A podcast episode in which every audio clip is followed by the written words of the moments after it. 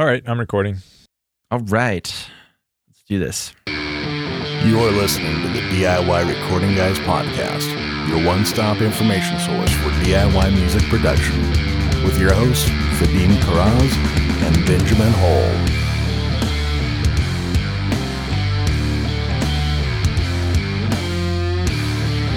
All right, welcome to another episode of the DIY Recording Guys podcast. I'm Vadim from Calm Frog Recording. And I'm Ben from Dreamloud Studio. What's going on, dude? I bought a snare drum. Yes, tell me. I did. Confessions right off the bat. Yeah, so a drummer that used to play in a band that I toured with, he had this Tama snare drum that was like 14 ply Bubinga. And I always made fun of him for it because when he when he and it's a great snare drum by the way, but instead of saying anything else about the snare drum like the tone's immaculate, anything, the first thing he says is this snare drum is supposed to be the loudest snare drum that you can use for recording. Yes. And I'm like, your old snare drum was the loudest snare drum I've ever heard. Why would you need a louder snare drum? So I just always made fun of like, now you're piercing my ears even more with this snare drum. So Yeah. the reason I bring him up is because the snare drum I saw, I went into this um, local uh, guitar shop, music shop, I guess I should say, where they do their March Madness sale every year. And uh, they decided to do a week for this COVID year instead of a month. And the best place to go looking is the bargain basement. So they have this basement where they have used gear. I love And- it already. Oh, it's amazing because you can just find this amazing stuff down there that people just get rid of. Previously, I had found like a $400 Zildjian 21 inch Rod Morgenstein tri top ping ride that I found for 100 bucks there. I don't know the details of the cymbal, but that sounds like really affordable for a nice cymbal. Yeah.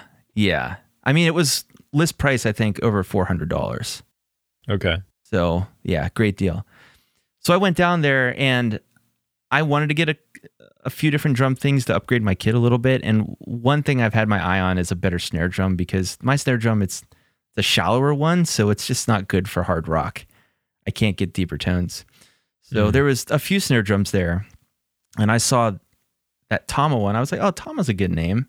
And I saw that it was Bubinga, like a more exotic wood, and I'm like, it's 14 ply. It's How many ply is it?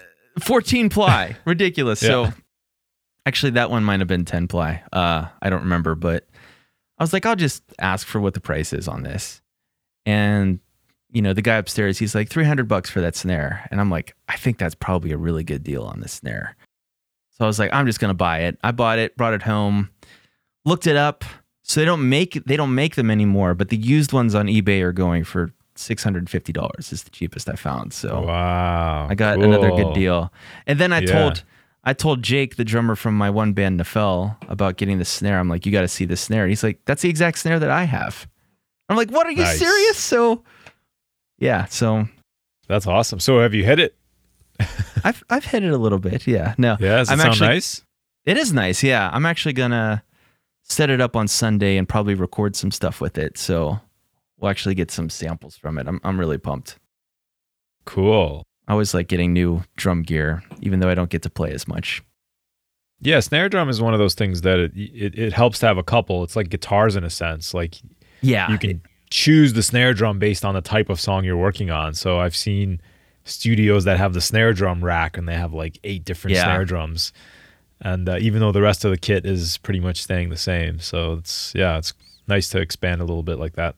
So it's great for a, a recording studio, obviously, but it's also great for a band to have a signature snare sound. I remember somebody saying that the two easiest ways to identify a band is by their lead vocalist and the snare drum sound.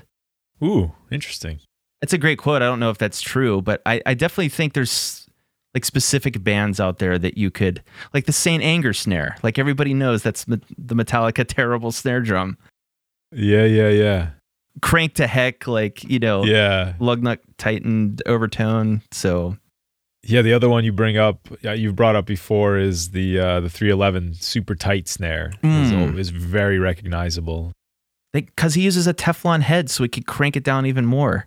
Mm, that's a very recognizable snare tone. I'm trying to think of who else I mean, clutch, Hmm. the clutch stuff mixed by machine. Um, that's like one of my favorite rock snares, hard rock snares. What else? What else is a recognizable snare? Probably Joey Jordison. Once again, it's really pingy. Uh, Yeah. Red Hot Chili Peppers, Incubus, but those are bands that I listen to. Yeah, I don't know that I could tell those two apart if you were like just played them soloed. I, I don't know that I'd be able to tell. Yeah. Anyway, um, yes. Well, I will tell you. I told you offline. I up I updated the RAM on my computer, Yes. inspired by your DIY shenanigans. Um, actually, my, my dad just retired, and he's he worked in computers, and I, Oh, that's I saw him. Yeah, he brought me a bunch of RAM sticks last time I saw him, which was like a weekend ago. So I opened my computer. It was the first time I've ever opened this computer. I've had it for five years, and I had four slots and two sticks already in there. Hmm. And um, the whole thing took 45 minutes, so it was not too bad. But I did find that like the freaking cooler on the motherboard is just massive. Oh, you have a big cooler And- built into it. Yeah, big cooler and cables connected to the HDDs. I had to like disconnect some of them and still kind of I didn't want to take the cooler off. It's like I don't want to mess with that stuff.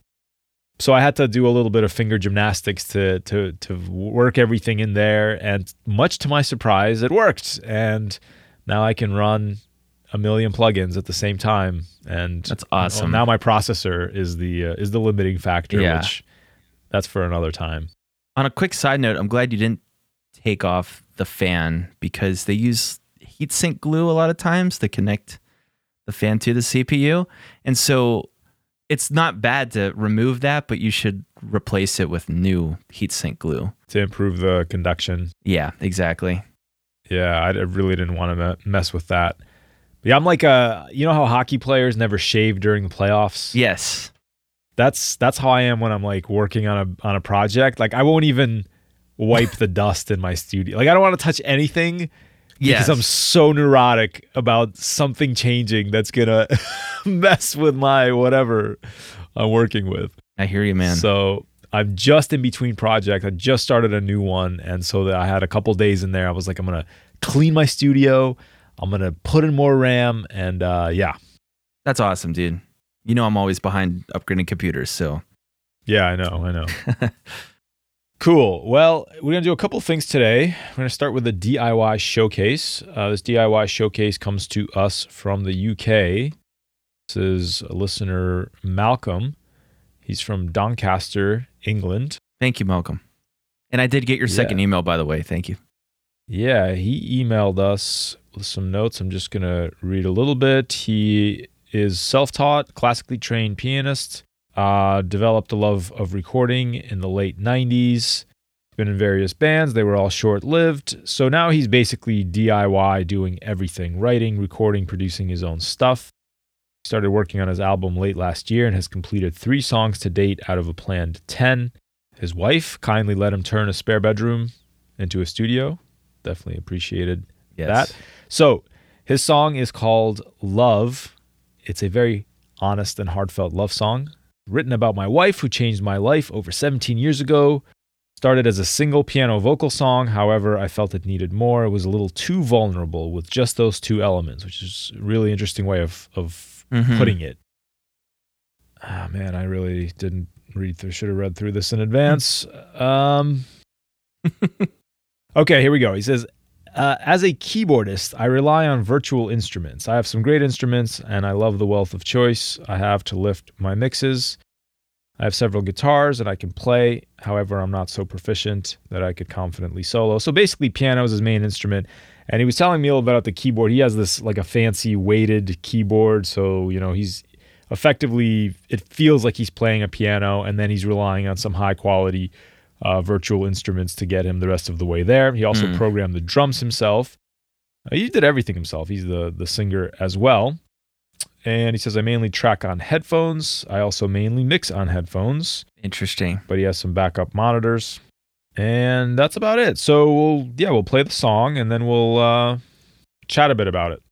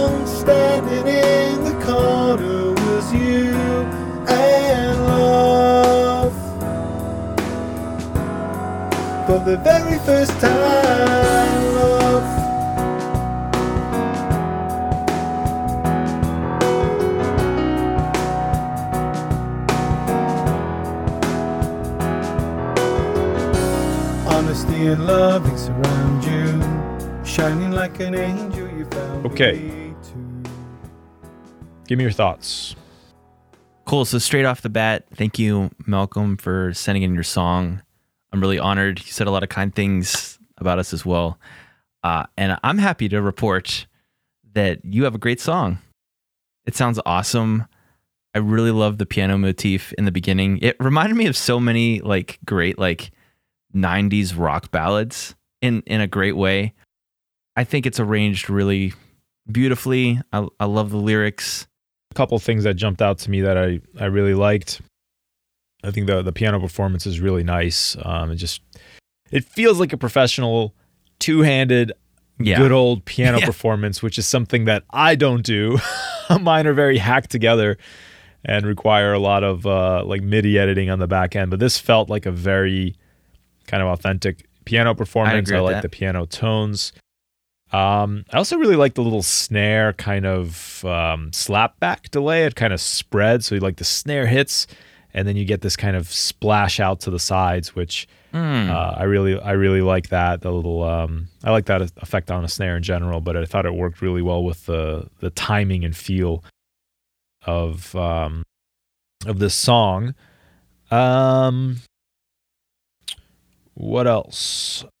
I thought the drum programming, uh, more on the drum programming, was, was really good. I, it felt like, you know, I, I believe that a real drummer played it, and specifically the hi hats is something I always listen for, right? Like the hi hats tend to give away a programmed drum, and these hi hats sounded really nice to me. So Yeah. uh, that's another really positive thing. And I, you know, I just like a genuine love song written for his wife. That's yeah, uh, it's nice. Very sweet. Yeah. Yeah. And then, um, yeah, I, I like the song structure. You know, I think it has good builds, uh, kind of ebbs and flows nicely. There's a couple of choruses in there. The choruses are big. You get the background vocals that come in. The verses are a little more subdued. So yeah, I thought it uh, it flowed pretty well. Yes, I agree with that. Any constructive notes, Ben? I have a couple of constructive notes. Um, I'm trying to see if all my notes were mixing notes or any were like arranging or songwriting notes. I don't think I had really any Mm. songwriting notes. I could tell you're a seasoned songwriter. This isn't your first rodeo. Mm. So yeah, that's great. Um, so all my constructive crit- criticism are strictly mixing, Okay. um, and that doesn't mean that that doesn't mean that my opinion is the right way either. It's just kind of what I heard and felt. I think the biggest thing that jumped out at me is I kind of wish that there were more dynamics in the song. The drums in particular, but even the piano, I didn't really feel like there was too much punch. It just kind of sounded like everything was at the same volume the whole time. Did you Do you mean sense? between? Uh, so yeah, maybe. As I I wanted want you to clarify. Do you mean between uh, the instruments or from song section to song section? I mean, kind of both, but I heard it more just Mm. in in the instruments themselves. Like I felt like I wanted to, and and the way I would describe it is like, so on the keys, the low notes when you're hitting some of those lower chords, I would expect to feel or hear more. I mean, it wouldn't really be felt, but hear more like air moving or like pressure Like more Coming- weight to the more to weight. the, yeah. to the left hand. yeah, exactly. Mm. And kind of similar thing with even the kick drum, where maybe there's m- more of an evolution from that kick. And you could get that even maybe from some reverb too, where you hear the kick and then the low end kind of blooms out from that. I, I think would be a really appropriate for a song like this. And and I felt like it just was kind of a little bit more flat dynamic wise across the board. Mm, interesting. Interesting. I, I do I do agree with you on the piano comment. I think that the low the left hand could use a little bit more weight. I was kind of hearing that. And also I thought that the the dynamics between the choruses and the verses, the the, the difference there could have been greater. And the answer might be to strip more away from the verses. Um, but you know, other than the background vocals, I did want more I wanted to hear more of like an impact when the chorus comes in. Mm-hmm. Um it was it was dynamic wise there it, it was pretty consistent I think as well like from verse to chorus, right? right. Yeah, I think that's a yeah, that's a good note. I I do think it could maybe that's the nature of the song too. It's um it's it's not quite a straightforward like A B A B Yeah. Progression, so uh maybe there's some leeway there, but yeah, it's a good note. What else you got? Uh, we talked about this a little bit offline, but I'll I'll bring up the stereo chorus effect on the vocals. So it was interesting to me because you pointed out that you think that that's a double that we're hearing. I didn't know if it was a chorus effect or if it was a double turned up pretty loud, and I just felt like it was a little bit disorienting. And the reason I use the word disorienting is when I had headphones on in particular, listening to it it just kind of sounded like there was this hollowness in the vocal or uh like like almost seeing a double image like i couldn't tell if it was supposed to be one vocal part or i somehow was hearing two where it should have been one Mm. but knowing that it was a double all i would say is that maybe if that was pulled back in the mix a little bit to support uh the main one then it would have more of that effect of just kind of bolstering the single performance. I, I guess what I'm trying to say is if that was your intention, Mal- Malcolm, to make that like effect, then that's totally fine. That's an artistic choice. But uh, if the intention was to maybe support and give more body to the main vocal, I would just pull the backup back a little bit so that it's kind of a more felt thing instead of heard. Mm. Yeah, I, I I agree with you on that effect. I think I'm not 100 percent sure, but I thought in our we, we had each exchanged a couple of emails. I thought he said it was all doubles. So what I said in the emails, first of all, that's amazing to be able to get doubles that are that tight. That's a really good So- point because I think that's why I didn't think that they were doubles because it's so exact. It sounds like the same performance duplicated. yeah, it does. I, that's why, you know, I listening to it again. I still uh, like I'm still impressed because I think I'm 95 percent sure he said it was just doubles.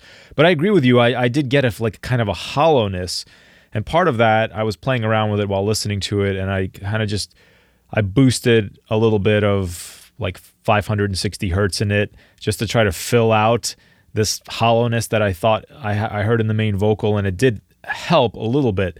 But I do still find that chorus effect is cool, but it would maybe uh, it's hard to say exactly, but just just off the top of my head, like maybe if it was coming in and out, like maybe it just came in at the tail end of a phrase for a couple of notes, or you know, having it there through the whole song was it, it was a little it, it didn't seem quite right to me and and the more i listened to the song the more i kind of thought that. But you're right it is you know and that's that's a artistic decision and if that's what you're going for is that kind of uh it's almost like a mono slap short slap back or short chorus but but very much still in mono um if that's what you're going for then great you know it's just just our opinion Right. Yeah, that was my only two critical notes for it. But uh, other than that, great job, Malcolm.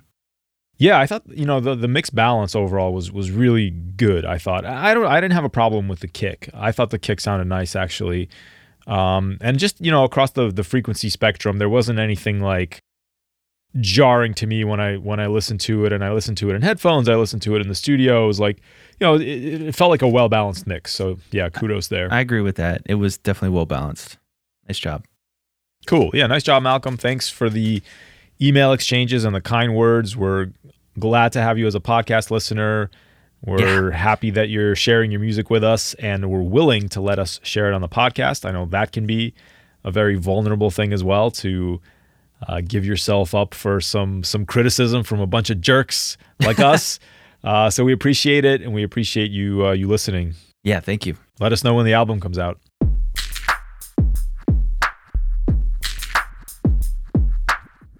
All right, my man. Well, we're moving on. We are talking about digital audio workstations today yes. and another back to basics episode. So we did. Uh, I, I, heard the reversing uh, uh, turntable happen in my head when you said that. Back to the basics. Woof, woof, woof, yeah, that's right.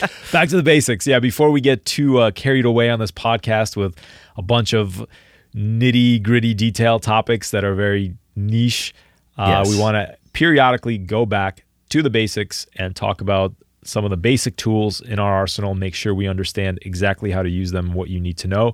So we did our first back to basics episode was on interfaces. It's called Anatomy of an Interface. So today we're going to do something similar on Anatomy of a DAW. And Ben, I do I didn't tell you this, but I'm having yes. a, I'm having a bit of a DAW crisis actually at the moment. Tell me more. Basically, I've come to a a a crossroads here. And my, going forward, I'm a Pro Tools user and going forward, I need to decide right now whether I'm going to invest more in my in my Pro Tools skills because I have a lot to learn, or if I'm gonna jump ship. And I've decided if I jump ship, I'm gonna go to Studio One. Yes. Based on feedback I've gotten from a bunch of people, yourself included. Um, as recently as this morning, I was talking to somebody who switched from Pro Tools to Studio One Anyway, so that's seriously that's, uh, that's pretty cool to hear. It's interesting. Yeah, we can we can talk more about that towards the end, but let's start with what is a DAW, Ben? What does it do? First of all, I will tell you a DAW is a digital audio workstation. That is what it is. But basically, the way I, I think about a DAW is it's a program that essentially acts as a middleman between all of your audio files uh, your virtual instruments, any plugins you might buy or come pre-installed in your digital audio workstation itself that you would use to manipulate audio. It's basically a liaison to you like how I said that? Did you just say liaison with did you just the French accent? French the N at the end for no reason? I did. I love it. All right. Uh, Keep going. Yes. But it's a liaison for um, for recording, uh, mixing, and editing. And it's basically allowing us to do a whole bunch of uh, audio related things in a computer. Right. It's a way to reach in and touch the digital recording in a sense and manipulate it. And as opposed to the analogy, you know, we always use is like Photoshop. I can open up a photo on my computer and I can edit it to some extent but if I want to dig into the layers and be able to manipulate layer by layer and really fine tune and tweak things, I need something like Photoshop, which allows me to work with layers and also has better processing capabilities. And that's what a digital audio workstation allows us to do for audio. Actually, we have a whole chapter on the DAW in our Digital Recording Basics ebook. It's chapter four. And yes, I'm reading what I wrote there, and that's a, kind of exactly what I say. I say the DAW is the piece of software that lets you see and touch your audio, right? So that is essentially what every DAW does. Some common yeah. DAWs you may have heard of are well, Pro Tools is what I currently use. Studio One is what Ben uses. Uh, Logic, Cubase, Reaper. Um, what are some other ones? There's Cakewalk, GarageBand, GarageBand, and Ableton Live um, for all you electronic musicians out there. Ableton Live and FL Studio, yeah, more for electronic workflows. So yeah, um, let's talk about some of the basic capabilities here. We've already touched on them, but what do you think of as like the the basic capabilities of a of a DAW that they all have in common? Good point. Um, I think I mentioned them already, but I would want my DAW to be able to record audio, to ar- arrange what I recorded, to edit, and then to mix. At least those three or four things, and then maybe depending on the DAW you get, you get a couple extra features here or there. But those are the basics that I would want from any DAW. Right, and uh, one of the one of the basic things that I always think about is the fact that it's multi-track recording. The fact that you Mm, can record point. multiple tracks individually, independently. You can solo and mute those tracks one by one. So if you solo a track, meaning you will listen to just the track you're soloing, or just the tracks you are soloing, you can solo multiple tracks, and likewise you can mute certain tracks and have them drop out. To me, that is like one of the key features of a DAW as well, because I remember growing up on my Windows 95 or whatever machine, mm-hmm. there was a little app called Sound Recorder. And you could hit record and you could just record one waveform and that's it, right? And it was like, that's cool. And I remember thinking, can I use this somehow to record? But the key functionality that was missing there is the ability to multi track record, which is where you can now layer things and control those layers independently along with that so you if you picture your when you open up a new session in your DAW first of all you will have to select some settings and this tells Mm. the software what kind of audio you're working with what are your settings for example sample rate we talk about or bit rate which is a combination bit rate is just bit depth and sample rate which are uh, two parameters for digital audio so you set those settings then you open up your your session and you can create tracks in that session. Those tracks can be different flavors of tracks. So the simplest one we think of is an audio track. So an audio track has these basic capabilities that we just talked about. First of all, you can arm that track for recording. And when you assign an input to it, so you say uh, input one, whatever's plugged into input one on my interface, now this track is assigned to that input. And when you hit record, if that track was armed for recording, you will be able to record audio. And this is the other key point is that you can arm tracks for recording individually. So I can have three tracks that were already recorded and I can just arm my new track. Right. Or I could arm all four tracks at the same time and record on all four tracks from different inputs. Um, so that's one type of track. What's an, what's the next type of track you think of other than an audio track that you can create in a DAW? Uh, I think of a MIDI track. I think Yep. So tell me about that. it looks like an audio track, but the difference is you would just have uh, on your y axis, you would have your piano roll. So all Mhm. 88 keys from a keyboard. And then you'll see little dashed lines, uh, and they'll be on one of these notes on the keyboard, but in time to your music. So they could be 16th notes, whole notes, half notes, quarter notes, uh, or some other value. And that represents how long a key is held, along with some information about velocity and uh, what else what else is included in there. So we've got key strike, key release, attack velocity, and maybe sustain pedal. I can't think of anything else that would be included in that. Mm. Yeah, those are the basics. So the the key here, this is one thing I was I was confused on when I first started working in Pro Tools. There is a MIDI track. We can create a MIDI track and that track will have MIDI on it. But there's also an instrument track. And that is a different beast altogether. So we think we've talked about MIDI a lot on this podcast before. Uh, we we think about MIDI as a way to drive virtual instruments, which it absolutely is but it can do other things as well. For example, you can control hardware patch settings Yeah. with MIDI, or you can trigger samples with MIDI. You, basically, it's code. You can think of it as like you've programmed a robot to press keyboard Yeah. uh, keys for you at specific times. So when you create just a MIDI track in Pro Tools, there's no audio associated with that. Now you can route that MIDI to different things and make it do different things. But the next type of track would be an instrument track. And an instrument track is a track that allows you to have MIDI and then use that MIDI to drive a virtual instrument which is inserted onto that instrument track. Is it similar in Studio One? Yeah, very.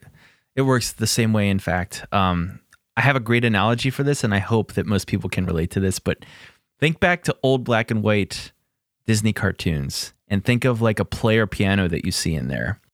Yep. So a player piano is exactly it's a physical representation of what's happening in our DAW with MIDI and a virtual instrument. So the piano itself is the instrument, the virtual instrument, and then the scroll that has the cutout notes that tell the player piano what notes to play, that is the MIDI.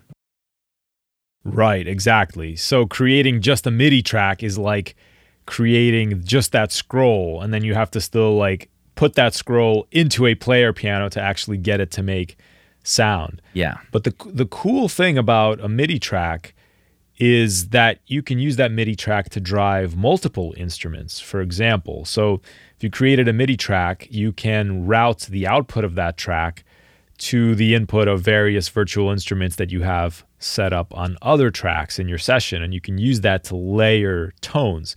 In fact, Mm. I've used a MIDI track to drive my hardware synth in a very cool way. So I had a patch loaded up on my hardware synthesizer, which just looks like a keyboard, but it has a USB connection into my computer if I want it. Mm. And I just told my, I had a MIDI track and I said, hey, uh, just to see if I could do this, drive my synth with this MIDI track. And it did. It was playing patches off of my, my synth. That's with MIDI, cool. which I thought was, yeah, it was pretty cool. So it gives you a, a lot of flexibility there. Uh, what's another type of track? Uh, we can do actually. Well, I- was gonna just bring up the tracks in my DAW right here. Automation tracks are a different kind Okay. of track. I don't know if we want to get into that. That's a little bit more. That might be a little bit more advanced, but Yeah, maybe let's table that because I do uh, Okay. towards the end of this. I do want to talk about like right now we're getting to like these are the day one things that you probably already know playing around with this. Then we're gonna get into like what should you be focused on next, right? okay. On your DAW, and I think automation maybe falls into that category. But the other the other type of track I can think of is a maybe this falls into that category too is a bus, right? On, on Pro Tools, it's called an auxiliary input track.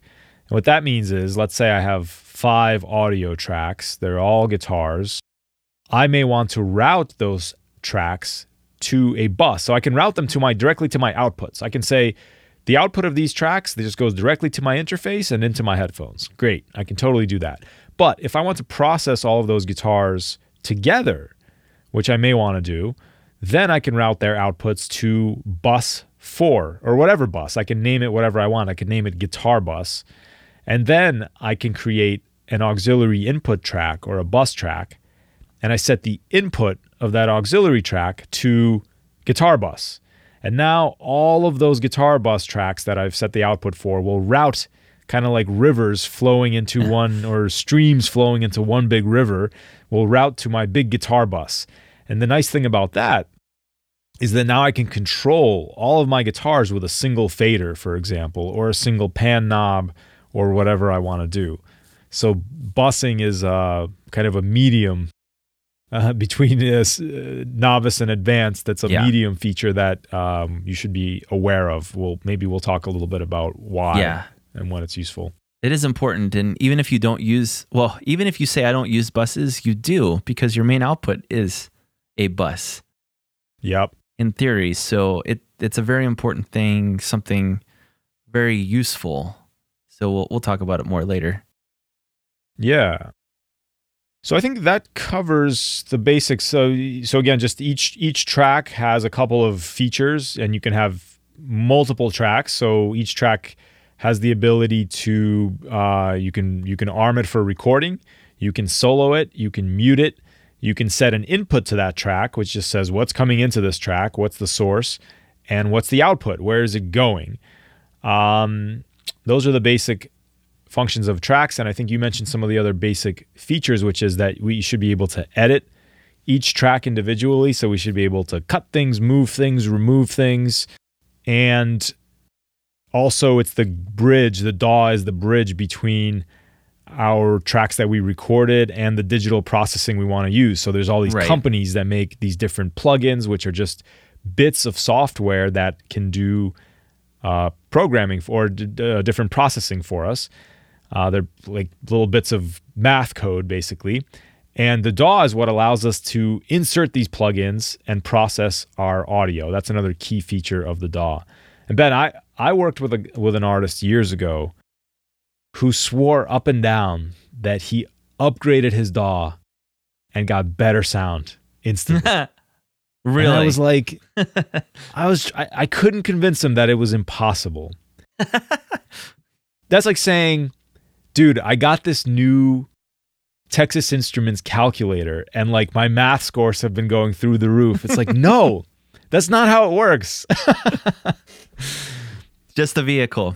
It's just a it's just vehicle. a, yeah. It's well, literally, it's like a calculator. Digital audio is like a calculator. You Yeah. put in a plug-in, it, that's basically what it's doing. So, so this is a key point: is that the DAW in and of itself does not affect your sound quality. It may have different features and different tools. Like GarageBand doesn't have as many features as Logic, for example, but for apples to apples comparison, you will not hear a sound difference between GarageBand and Logic if you're doing the same exact things in both. Yeah, completely agree. I, I think for all intents and purposes, all the DAWs, just default settings, drop in audio, compare them, drop in audio, bounce it down, and compare what you get from all the DAWs. I think you wind up with the exact same result. Yes, absolutely. I'm I'm I'm very confident in that. And so the the question of what DAW you get comes down to a couple of things. I mean, there are feature differences. Like you mentioned, Ableton is is very popular for like electronic music production, and the reason is because of the features. It has some nice features with being able to quickly uh, work with loops and sections, and it's it's a it's a workflow question.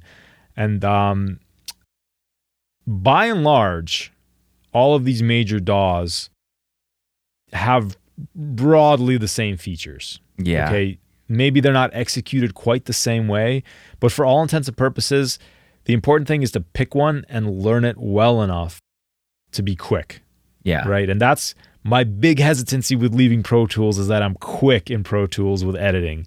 And so I Yeah. know that you know it's going to take me time. Like the I was thinking about it, it's like brushing my teeth, right? I could brush my teeth with my left hand and like I get the mechanics of brushing teeth. I understand what I'm doing, but it would be really hard for me because I've spent 30 some years brushing my teeth with my right hand, right? I don't know why I relate to this so much, but I feel like every night when I go to brush my teeth, I'm also trying to bounce out audio or something like that. So I inevitably am trying to brush my teeth with my left hand, and then I just give up because I'm trying to click click around in my DAW with my right hand. You're like sitting at your works. computer brushing Oh your yeah. teeth? Oh yeah. Wow. That's I love it. That's profound. Yeah. So anyway, so that so this is really an apt analogy for you. But yeah, It is. Uh, yes. Pick one, stick with it, learn it. So let's get into maybe some of these things. Like once we know these basics, okay, we can arm our tracks for recording. We set the inputs, we set the outputs. We understand that. We know how to do some some uh, some of this basic stuff. What are like the next things people should focus on learning? Because there's a lot to learn in these Oh, man. right? So where what's like the next low hanging fruit once you can get audio and MIDI recorded? Sometimes it's hard for me to to think of the answer to this question because the way I feel like the way that I learned how to navigate my DAW and set up audio is the exact like opposite order that it should have been in. Like Okay. I learned I learned all the later steps that I needed to know before I learned the very basics. So I think with that being said, probably the next most important thing to learn is setting up setting up a song session. Let's just start Mm. right at the basics. Um, because whether or not you're using your DAW for songwriting, editing, or mixing, you're still going to want to set these parameters before you start or quickly after you start. So let's start with tempo. Tempo is really important because obviously, if you're trying to record something, it's going to sound more in time if you can turn on the click track or metronome inside the DAW while you're playing along to it. But even if you even if you're in a situation where, let's say you're mixing, oh, I don't need to know the tempo, I'm just mixing. It's still helpful to have the tempo, the correct tempo mapped in your session because all of your delays are going to sync up with the tempo of your track. And sometimes the delays just sound really bad if they're not synced up to a quarter note or an eighth note. Um, but even if you don't Yeah. even want to use the quarter note or eighth note, it's just a good starting point. You know, and let's even talk about editing. Uh, if you have everything lined up to a grid, it's easier to see when things are when they're in time and out of time. So setting setting your time base is initially a super important step. Couldn't agree more. I think that's that's that was on my list as well as setting up that grid.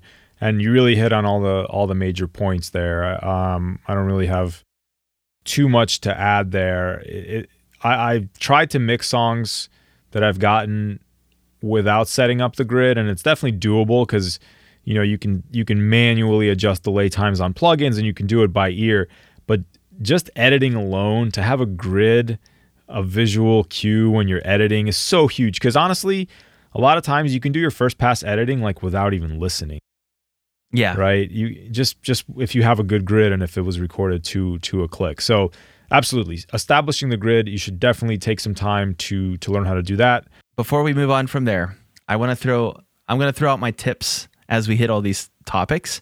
perfect So, very often, whether I'm collabing with a musician friend or mixing a song, I won't get the tempo info, and I'm first I'm very infuriated. But then then after I'm angry, here's a quick trick for figuring out the tempo without knowing it ahead of time. So, if you can, I know this works in Pro Tools, it also works in Studio One. The tab button on the keyboard, you can tab the transient. Now, we've talked about transients before, but transients are the very sharp peaks you get from the initial attack of uh, a percussion instrument or a plucked instrument. So you'll see them on guitars, keyboards, not so much vocals, but definitely on drums. You'll definitely see them on drum hits. Uh, If you can tab to that very first hit in the song, oftentimes, cut the audio right there, delete what comes before, slide that audio to the very beginning of your session, and then start from there with the click. And then normally you it's a lot easier to set the tempo or figure out what the tempo is from there. And normally you can play around and get a ballpark and then just hone in by changing the BPM BPM by plus one or minus one. Then once you figure that out, then you can uh, drag the audio back away from the beginning so that you have like all that information that you deleted at first, and then uh, then you'll have everything set up to the grid. So that's something I do pretty often. Absolutely. I do the same thing and, and another another part of that is so you you um you tab to the transient, cut what comes before it. Now you have your one that's your one beat and you can align that with whatever grid you have. Then the next thing I'll do is um in Pro Tools there's this feature where I can tap the letter T on my keyboard Mm. and it'll set the the BPM of my session to my tap. So I'll just listen to the song and I'll just be tap I'll just tap for, you know, a couple seconds. That gives me a starting point. And then, you know, I might have to tweak one or two BPM from there to uh, to find it. Um, but that that's a very helpful tool and and you're right. And, and again, a lot of times visually once you see that grid, you can be like, "Oh, the grid is a little bit faster." Yeah. or yeah, the grid is a little too slow. So yeah, very helpful tool. The next thing I'll say that that goes along with that is learn how to group tracks. This is very huge for something like drums, where when you have a drum kit recorded, you don't want to edit just the snare drum by itself because the snare is also coming through on the overhead mics and possibly the room mics and whatever else. So you need to be able to edit all of those tracks together. And the way to solve that is through a process called grouping. So I can take all of my drum tracks, which were recorded together, and I put them all in a group. And so when I move things around, for example, they all move together, which is what I want for for drums. So that grouping is a is a huge, uh, a very important feature. I do the same thing. I think additionally to that, one thing I'll do with labeling is I label all my drums with the same prefix DRM. space Hmm. dash space and then whatever the track name is. And I'll do the same thing with guitars, GTR, basses BASS and and onwards. And the reason I do that is because once I export them and either have to bring them into a new session or give them to somebody else, they're already grouped perfectly for the next person. They're not I- can't tell you the most frustrating thing ever is to get just a name track. And so you might get something like Gretsch. And then the next thing is scratchy vocal. And then after that is one, two, three, four, five, six reverb. And then yeah. it's just all over the place. And you're like, none of these are grouped together. So uh, if you have to bring that into a session where things are just organized by, you know, alph- alphabetically, then you might waste an hour just organizing everything, listening to everything individually. Oh, so you're you're saying like even by naming them consistently, then when you export them in your file explorer, they will group together. Like all Yeah. the drums will be grouped together. Yeah, that's huge. I actually don't do that, but that's that's a great idea to do as well. So uh, yeah, that's another thing is is grouping your stems once they're once they're exported.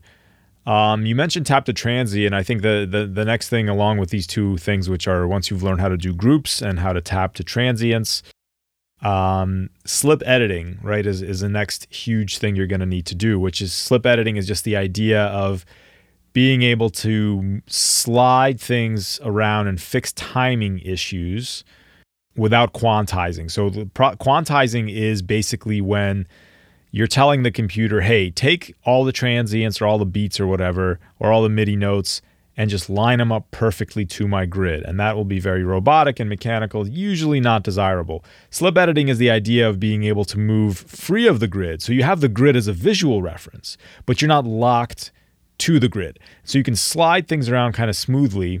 And slip editing is a huge thing to do before you start mixing, right? We always talk Oh, yeah. about uh, it just makes stuff sound better. Like you, when when the stuff sounds tighter, it'll sound better. So learn how invest some time in learning how to slip edit and the huge huge thing with slip editing is knowing keyboard shortcuts so for example the you know i have this is where I, I need to get better but i know there's a couple that i use all the time which is like to clip or to split tracks or split clips so i have a keyboard shortcut for that so i can place my cursor somewhere or, or tab to the transient and split clips with a keystroke that's very helpful to know how to do and also crossfade to uh, minimize any clicks or pops. So what happens there is like if you've split a clip and you've slid it over, you've now changed. You had some kind of natural smooth waveform, and you've now changed that continuous waveform to have a discontinuity. That Yeah. discontinuity can sometimes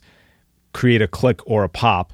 And to, the way to get around that is by crossfading those two clips together. And what that means is you're kind of at the very tail end. This could be like 10 milliseconds. It could be very small, 8, 10 milliseconds, mm-hmm. while the clip, while the first clip is fading out, so the volume is being smooth, is uh, being taken down. The next clip is fading up, and this kind of smooth crossfade oftentimes is enough to eliminate uh, that audible click or pop with a discontinuity. I heard a uh, professional producer talking about when he first learned recording, he didn't know what slip editing was. So what he did to hide all his slip edits was he would put a loud crash cymbal from the drums on all of his on all of his cuts because otherwise he'd hear the pop. So Yeah. that's that's not what to do. but it, it shows the problem though of like Yeah. um you have to do something about it or else you're gonna have these horrible clicks and pops. Do you got any tips or tricks that speed up your your editing workflow? Yeah, I do actually. Um, aside from just what you talked about, Vadim, I really recommend go into your DAW. First, read the manual and find the section in the manual about keyboard shortcuts. And if there's not a printable version of it somewhere on the internet, make a printable version and paste it right next to your computer. Mm. Uh, thankfully, when I bought Studio One, I actually bought it in a physical box whenever I first got it a long time ago and it came with a little uh, pamphlet that had all the sh- shortcuts just printed on it and i just kept it in front of my keyboard and i got to the point where when i'm editing now i never even i don't even have to look at the keyboard my hands just naturally it's like probably like malcolm feels when he's playing his keyboard parts he doesn't have to Right. look at the keyboard anymore his fingers just know where to go Other than like split clips and crossfade and tab to transient, are there other like very common keystrokes that you just have memorized intuitively? Uh, zoom in and zoom out. There's a Zoom cool out. Yeah. there's a cool feature that will so if I'm zoomed in really far to do some specific editing, I think Z in Studio One, it gives you like an overview of all your tracks immediately, and then you can click it again and it'll go right back to where you were. Ah, very cool. That's very helpful to like get a broad overview of I've been editing all day. Where am I in the song? Oh, there I am. And then you're right back. Automatic crossfades. That's a great one too. So if you already have uh, two pieces of audio that you've slipped, instead of automatically drawing the crossfades, you can just hit a keystroke and it will draw crossfades in for you. That's that's a really helpful one. That's a are the- great one. Yeah. Those are the main ones that I use. I can't think of any others off the top of my head. Well, I mean, Yeah. control uh control Z, control Y. Yeah. yeah. Control Z. Control Z is my all time favorite. yeah. That's uh, undo. Yeah, the last thing you did. That's a huge one. Actually, in, in, in Pro Tools, Control Z is undo, and then Control Shift Z is redo. So Oh, you can okay. uh, if you if you undo one too many, you could quickly redo it. Uh, the other qu- one I use a lot is uh, Group Suspend, um, which is what we just talked about. If you made a group, but then let's say, oh, this one snare mic has some noise in it, and I want to get rid of that noise, but I don't want to delete the audio from my every track in my group. So with a keystroke, I can suspend the group, meaning that I can now just work with that individual snare track, and then I can re-enable the group and work on all the drum tracks again. So that's another big one. I would say that covers like the big ones I use. Oh, there's another waveform zoom one too that I've I, I use a lot, which is that you know you have your waveform visually and you can make it bigger or smaller which sometimes helps you find the transients. It also helps you find the noise. Sometimes there's noise that you can hear but you can't quite see it. And really maximizing those waveforms will uh, let you visually see where the noise is. And that tells you like where you can what you can remove what you can just cut. That's great. All of those. And there's there's a whole bunch of other ones too, like turn on and off automation, arm disarm track, uh, create new track. These are all I mean, pretty much anything you can do in a DAW can be assigned Yeah, to a as a keyboard shortcut. Um, Yep. So it's worthwhile looking through them. Yep. Um. Okay. We talked about groups. We talked about buses. Oh, the, the big thing we didn't talk about is you, you mentioned track organization with the naming. The other thing you can do is change the colors typically of the tracks, and that's a huge one. I started doing this just recently, four or five really? months ago. I, I never really cared before. I would. I mean, I would. My audio tracks were one color and my buses were another color, and I just lived with it. But now I'm very meticulous, where my all my drum tracks are always green and any bus drum bus tracks are dark green and then bass is always blue um, clean guitars are always yellow big heavy guitars are always orange This is so Is it wrong, the same. This is so wrong. Drums are always blue and bass is red. You know this. I'm just kidding. no red is for the most important thing ben red I, I make my vocal tracks red Oh, really? yeah yeah yeah Okay. No, it doesn't Um, matter. Anyway, it just picks up. It the doesn't matter. it. Yeah. As long as you're consistent, because what that does is like once you have a busy session, you can quickly scroll through it and be like, oh, I'm in the blue section. That's bass for me. Yeah. yes. So um, yeah, track coloring is a is a very helpful thing to learn. Um, we talked about keyboard shortcuts. You can also program macros, which I don't do, but like that's one I've thing I want to get into.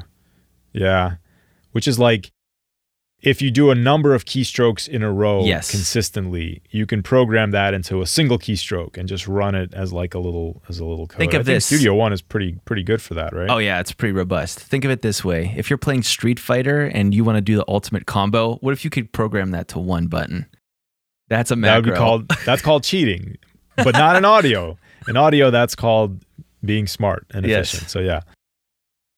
Cool. Well, we talked about most of like the next level things. I think Th- these are the things to focus on. So whatever DAW you're using, take some time, sit down and just watch. There's you know YouTube videos on all this stuff.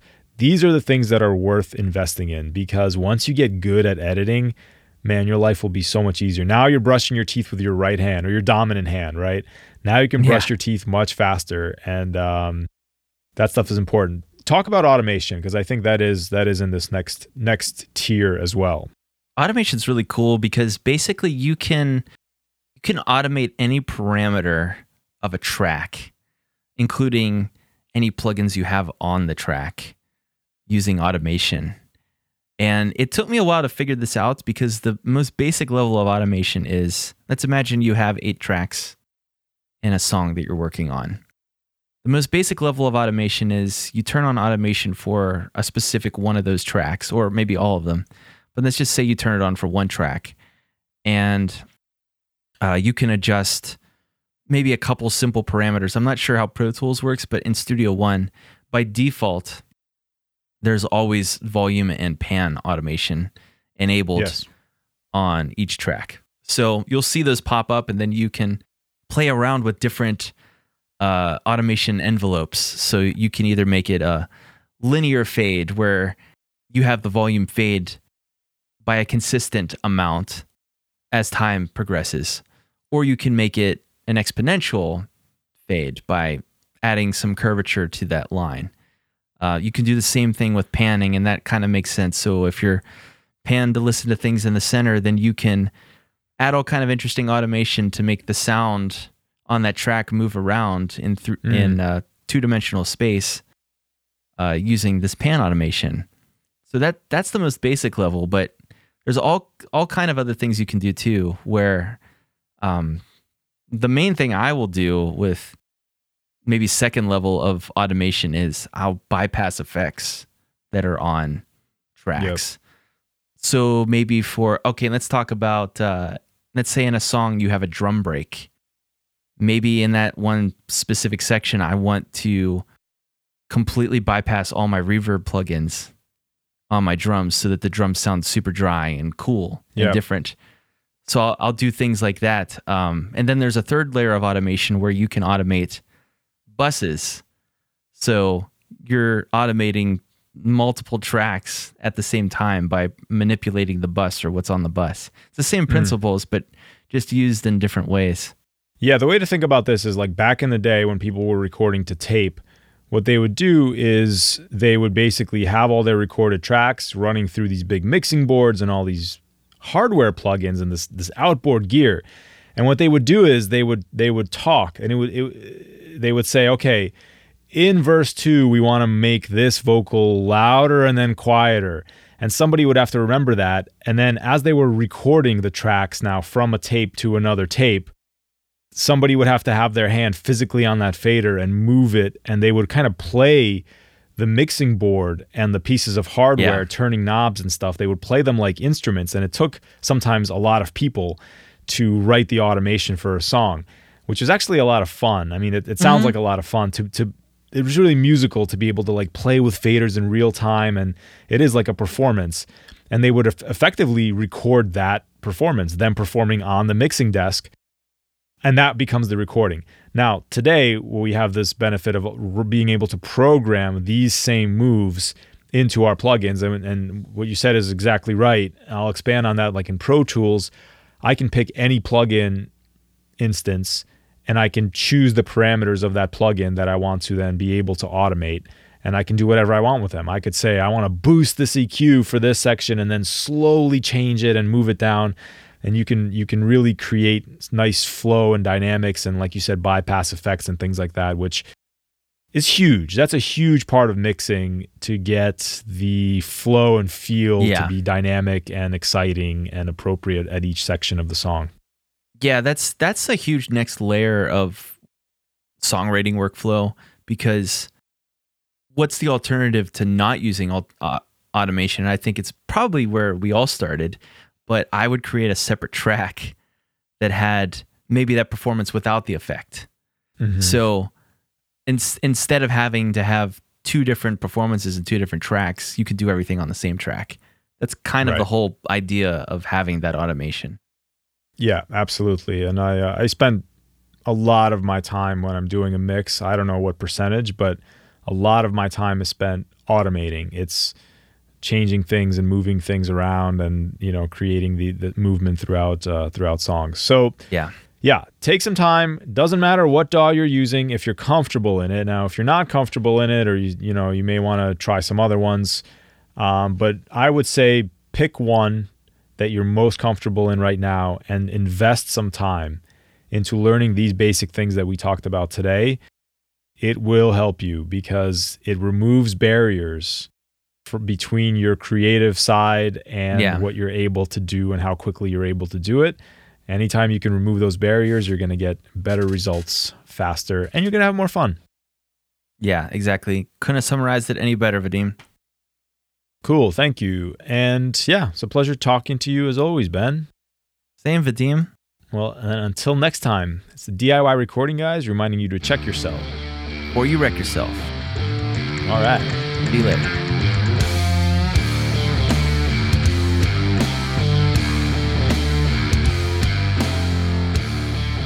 If you're enjoying the podcast, take a minute to leave a rating wherever you like to listen to it, or share it with your friends on social media.